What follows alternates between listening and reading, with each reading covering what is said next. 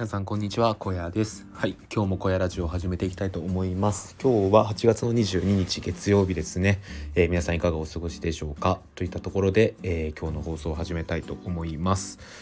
いやーなんかあれですね。やっぱりあの毎日話さないとダメだなと思っていてうん。なんかあのねえっ、ー、と先週1週間ちょっと規制とかいろいろあってあんまりラジオを撮るタイミングっていうのがなくてですね、まあ、これは言い訳になってしまうんですけど、まあ、1週間お休みしていたんですよね。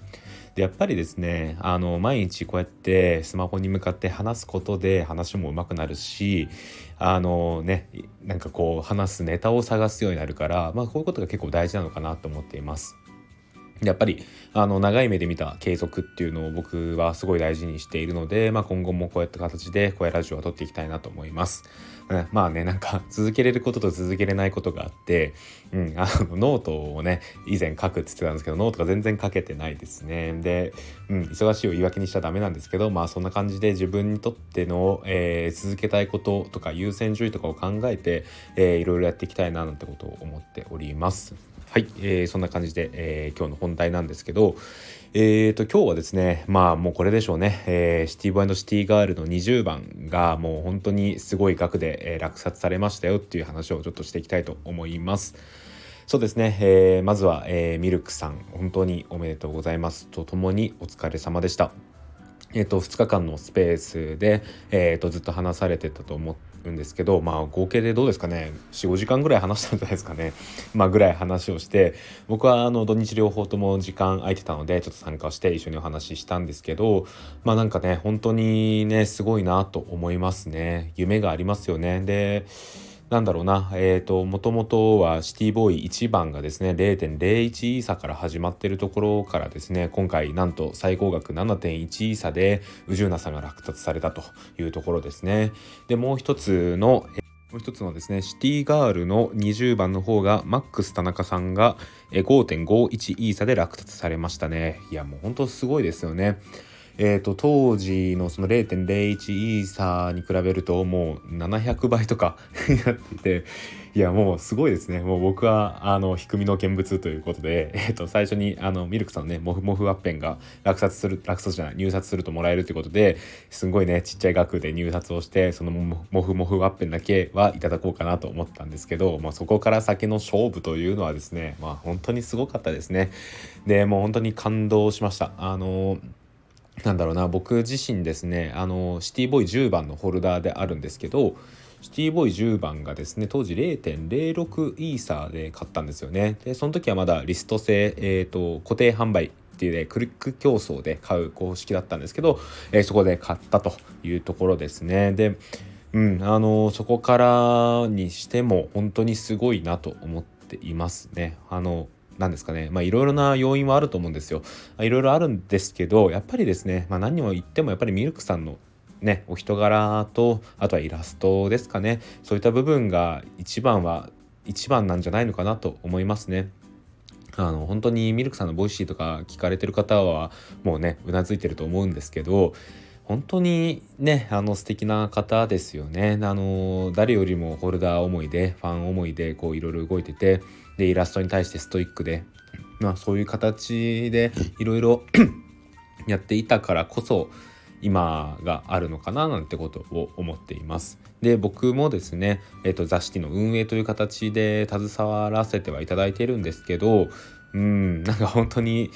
ねなんかもっといろいろできることがあるんじゃないのかなってことを最近思っています。そうですね。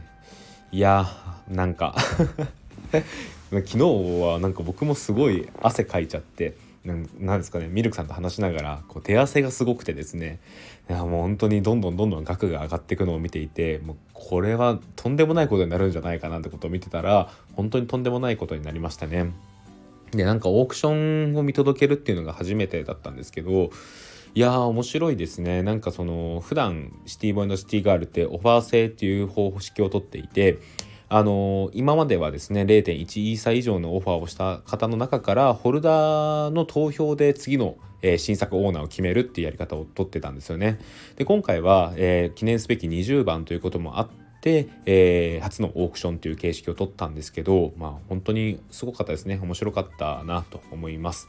でなんだろうな1時間前、えー、8時がオークション終了だったんですけど夜の8時オークション終了だったんですけど、えー、その時ですね、えーと、夜の7時からスペースを始めた時には、えーと、それぞれ 1, 1点何イーサとかだったんですよね。まあ、1イーサ台だったんですよ。で、さすがにここで終わることはないだろうなってことをこう見てたんですけど、まあね、そっからの本当にラスト15分ぐらいからの上がりようですよね。まあなんだろうな、えっ、ー、と、オークションのなんか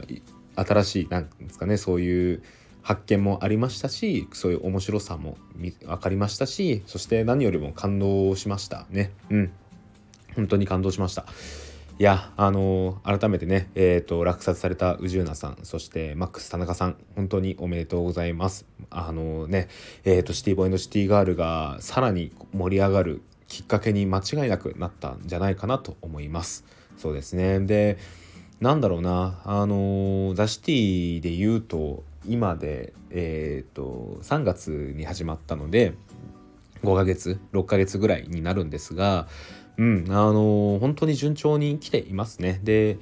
今日もね、えーと、昼頃に、えー、NMO、えー、コンさんがやられてる NMO のスペースがあってそこでまあ一点物リストが売れてるよねって話になった時にやっぱりコミュニティがあるからこそじゃないかっていう話をされていたんですよね。でそこでやっぱりザ・シティを取り上げてもらったりとかもしていてうんこれは嬉しいなと思いましたね。なんだろうな。えーと、いろんな要因があって今回の結果がある中の一要因としてザ・シティが関わっているっていうのはなんか誇らしいですよね。で当時ね、えーと、インタビューをミルクさんにした時が始まりだと思うとなんかそれはそれですごい感慨深いですしうんなんか運営者としてね さっきの話になるんですけど何かもっとねやないといけないよなと思うんですよねなんか僕なんて本当にガヤガヤ話してるだけでこれといって何かすごいやってることがあるわけじゃないんですけどまあそんな中でもなんだろうなここまでの形になってったっていうのは本当にザ・シティに参加してくださってる方々のおかげでもあるんですよね。あの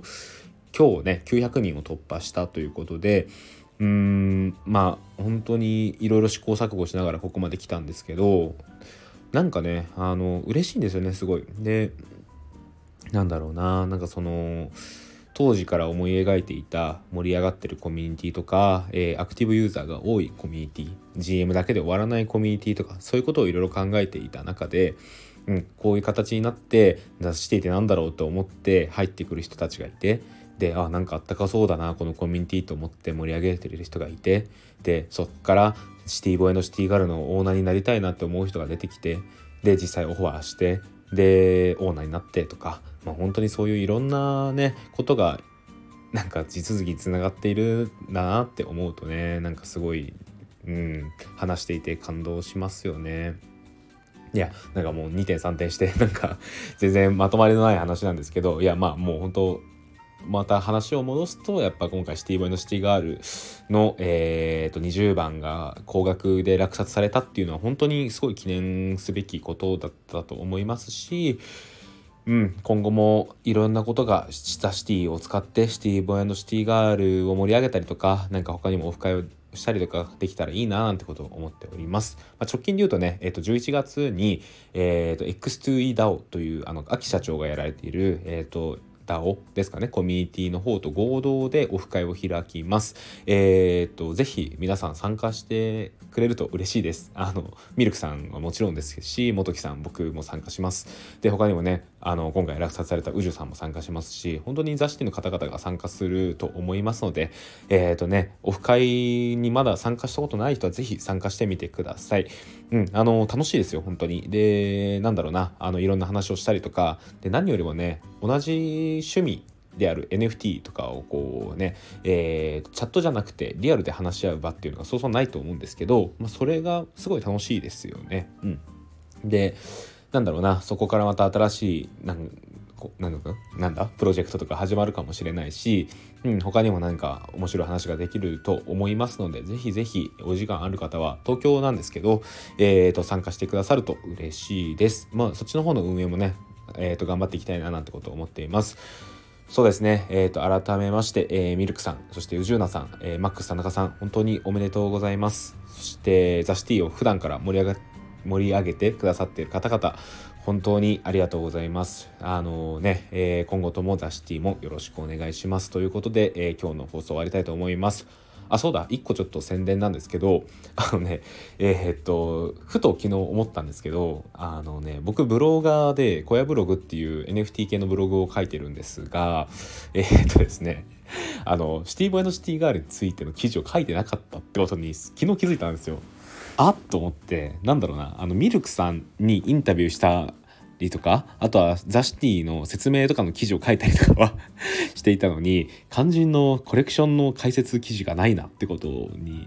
気づきまして、えー、昨日今日の朝ですね、えー、朝結構時間かけて、えー、シティワイドシティからの記事を作りました。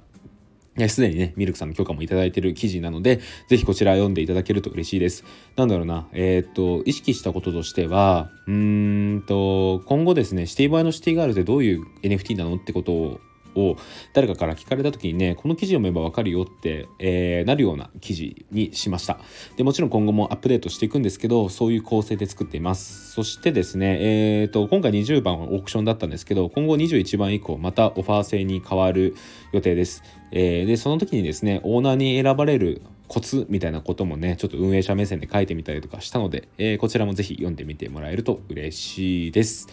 そうですね。そんな感じですかね。あ、そうだ。コメントが1件来てるので読みたいと思います。えー、っと、芋虫さんですね。